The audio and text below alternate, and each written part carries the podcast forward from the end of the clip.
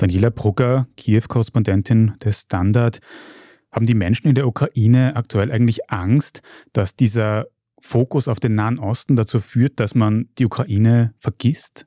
Ja, also diese Sorge, die gab es schon vor dem Krieg in Israel, weil es auch sehr offensichtlich ist, wie groß die Abhängigkeit ist der Ukraine von den westlichen Partnern. Also da geht es jetzt nicht nur um die militärische Unterstützung, sondern auch um die finanzielle Unterstützung, humanitäre Hilfsleistungen. Dann ist das Thema Wiederaufbau natürlich jetzt sehr aktuell und außerdem gibt es Millionen von ukrainischen Geflüchteten, die eben auch in westlichen Partnerländern untergekommen sind.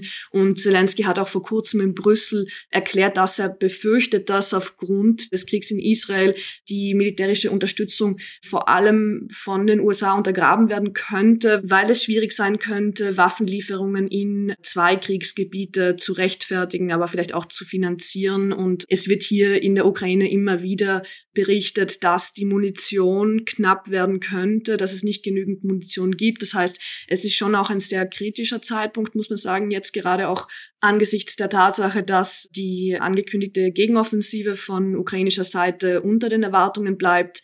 Das heißt, hier hat man auch Angst, dass dieser Moment von Russland dafür genutzt werden könnte, um die Angriffe wieder zu intensivieren. Also wir beobachten das jetzt zum Beispiel in Avdiivka, in dieser Kleinstadt im Donbass. Manche sagen, dass das ein neues Bachmut werden könnte und man hat hier eben Angst, dass die internationale Aufmerksamkeit jetzt auf Israel, auf das Kriegsgebiet dort sozusagen gerichtet ist. Also das verstehen die Menschen hier auch. Sehr viele Menschen hier haben miterlebt, was es bedeutet, in einem Krieg zu leben, haben miterlebt, was es bedeutet, wenn Krankenhäuser zerstört werden, Schulen, wenn es zivile Opfer gibt. Das heißt, es gibt hier das Verständnis dafür, dass das ein sehr wichtiges Thema ist.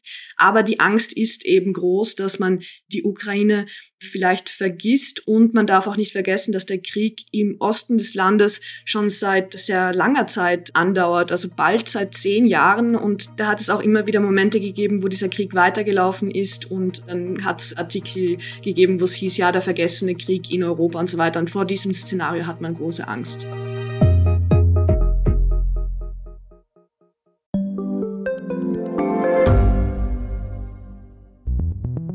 Wie können wir die Erderhitzung stoppen? Wie verändert künstliche Intelligenz unser Leben? Und wann wird nachhaltiges Reisen endlich einfacher?